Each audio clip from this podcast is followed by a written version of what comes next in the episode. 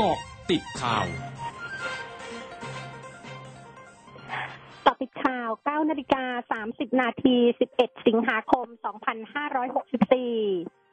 นายอาคมเติมพิทยาภัยศิษย์รัฐมนตรีว่าการกระทรวงการคลังระบุตั้งแต่วันนี้เป็นต้นไปวงเงินคุ้มครองเงินฝากที่สถาบันคุ้มครองเงินฝากจะให้ความคุ้มครอง จะกลับเข้าสู่ระดับ 1 ล้านบาท ต่อ 1 รายผู้ฝากต่อ 1 สถาบันการเงิน ซึ่งเป็นวงเงินการคุ้มครองเงินฝากที่ได้กำหนดไว้ในมาตรา 53 แห่งพระราชบัญญัติสถาบันคุ้มครองเงินฝากพศ 2551 และที่แก้ไขเพิ่มเติม โดยวงเงินความคุ้มครองเงินฝากดังกล่าว สามารถคุ้มครองกลุ่มผู้ฝากเงินรายย่อย ซึ่งเป็นกลุ่มผู้ฝากเงินส่วนใหญ่ของประเทศได้อย่างครอบคลุมถึงกว่าร้อยละ 98 จากผู้ฝากเงินทั้งหมดของระบบสถาบันการเงิน ซึ่งพบว่าสัดส่วนของจำนวนผู้ฝากเงินที่ได้รับการคุ้มครองเต็มจำนวนตามวงเงินที่กฎหมายกำหนดของประเทศ มีความใกล้เคียงกันกับค่าเฉลี่ยสัดส่วนจำนวนผู้ฝาก ที่ได้รับความคุ้มครองเต็มจำนวนตามกฎหมายของประเทศต่างๆ ยืนยันปัจจุบันสถาบันการเงินไทยยังคงมีความเข้มแข็งและมีเสถียรภาพ ทั้งในส่วนของระดับเงินกองทุนต่อสินทรัพย์เสี่ยง อยู่ที่ระดับร้อยละ20ซึ่งสูงกว่าหลายประเทศในภูมิภาค ซึ่งจะไม่ส่งผลกระทบต่อผู้ฝากเงินในระบบสถาบันการเงิน นางสาวรัชดาธนาดิเรก รองโฆษกประจำสำนักนายกรัฐมนตรีเผย นายกรัฐมนตรีชื่นชมทีมนักวิจัยไทย จากสำนักงานพัฒนาวิทยาศาสตร์และเทคโนโลยีแห่งชาติ หรือสวทช ที่ผลิตผลงานที่ป้องกันการแพร่ระบาดของโรคโควิด -19 ทั้งการพัฒนาวัคซีนป้องกันโรคโควิด -19 แบบพ่นจมูก และการพัฒนานาโนโควิด -19 แอนติเจนและพิดเทสซึ่งเป็นชุด รวจคัดกรองเชื้อโควิด -19 แบบรวดเร็วที่มีความไวและความแม่นยำสูงมาก พร้อมระบุแม้ทั้งสองงานวิจัยจะยังคงอยู่ในช่วงของการพัฒนา แต่ความก้าวหน้าต่างๆ ถือเป็นตัวบ่งชี้ศักยภาพของประเทศที่จะสามารถลดการนำเข้าเวชภัณฑ์ เสริมความมั่นคงทางสาธารณสุข ซึ่งความสำเร็จเหล่านี้จะเป็นแรงบันดาลใจให้เยาวชนสนใจวิทยาศาสตร์และเทคโนโลยีมากขึ้น ซึ่งเป็นสิ่งที่ประเทศต้องการ นายวีรศักดิ์วิจิตแสงสีผู้ว่าราชการจังหวัดสมุทรสาครลงนามในคำสั่งปิดตลาดโรงไม้ ร้านค้าแผงลอย รวมถึงร้านค้าแผงลอยบนบาทวิถีและบริเวณด้านข้าง ในพื้นที่หมู่ที่ 7 ถนนเศรษฐกิจตำบลท่าทรายอำเภอเมืองสมุทรสาครเป็นการชั่วคราว โดยห้ามทำการค้าขายโดยสิ้นเชิง จนกว่าจะมีการเสนอมาตรการป้องกันการแพร่ระบาดของโรคโควิด -19 ในตลาดที่ชัดเจน ส่วนตลาดร้านค้าแผงลอยบริเวณซอยเศรษฐกิจ 11 ซอยเศรษฐกิจ 13และบริเวณข้างเคียงอื่น ๆ ให้เปิดดำเนินการได้ แต่ต้องจัดระเบียบและเว้นระยะห่างไม่ให้เกิดความแออัด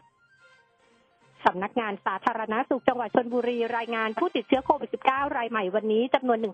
1,368 ราย ซึ่งเชื่อมโยงจากคลัสเตอร์สถานประกอบการในพื้นที่และนอกพื้นที่หลายแห่ง เดินทางมาจากพื้นที่เสี่ยง สัมผัสกับผู้ป่วยยืนยันก่อนหน้า และมีอาชีพเสี่ยงพบปะผู้คนจำนวนมาก โดยในจำนวนนี้เป็นบุคลากรทางการแพทย์ 20 ราย รวมยอดผู้ติดเชื้อสะสมระลอกใหม่ 4028 ราย รักษาหายเพิ่ม 837 ราย รวมรักษาหายแล้ว58 ราย ยังรักษาอยู่ 19,170 ราย มีผู้เสียชีวิตเพิ่ม 11 ราย รวมผู้เสียชีวิตสะสม 200 ราย โรงพยาบาลภูมิพล อดุลยเดชกรมแพทย์ทหารอากาศ เปิดให้บริการฉีดวัคซีนโควิด -19 สำหรับผู้สูงอายุ 60 ปีขึ้นไป ผู้ป่วย 7 กลุ่มโรคเรื้อรัง และหญิงตั้งครรภ์ 12 สัปดาห์ขึ้นไปแบบ Walk-in ในวันนี้ ตั้งแต่เวลา 8 นาฬิกาถึง 15 นาฬิกาจำนวน 500 ราย เพื่อถวายเป็นพระราชกุศล เนื่องในโอกาสวันเฉลิมพระชมพรรษา สมเด็จพระนางเจ้าสิริกิติ์พระบรมราชินีนาถพระบรมราชชนนีพันปีหลวง ช่วงหน้าคืบหน้าข่าวอาเซียนค่ะร้อยจุดห้าคืบหน้าอาเซียนำนักควบคุมและป้องกันโรคของเกาหลีใต้เผยวันนี้พบผู้ติดเชื้อไวรัสโควิด -19 รายใหม่ 2,223 ราย ซึ่งเป็นจำนวนสูงสุดนับตั้งแต่เกิดการระบาดในเกาหลีใต้ โดยในจำนวนดังกล่าวเป็นผู้ติดเชื้อภายในประเทศ 2,145 ราย ทำให้จำนวนผู้ติดเชื้อสะสมในเกาหลีใต้อยู่ที่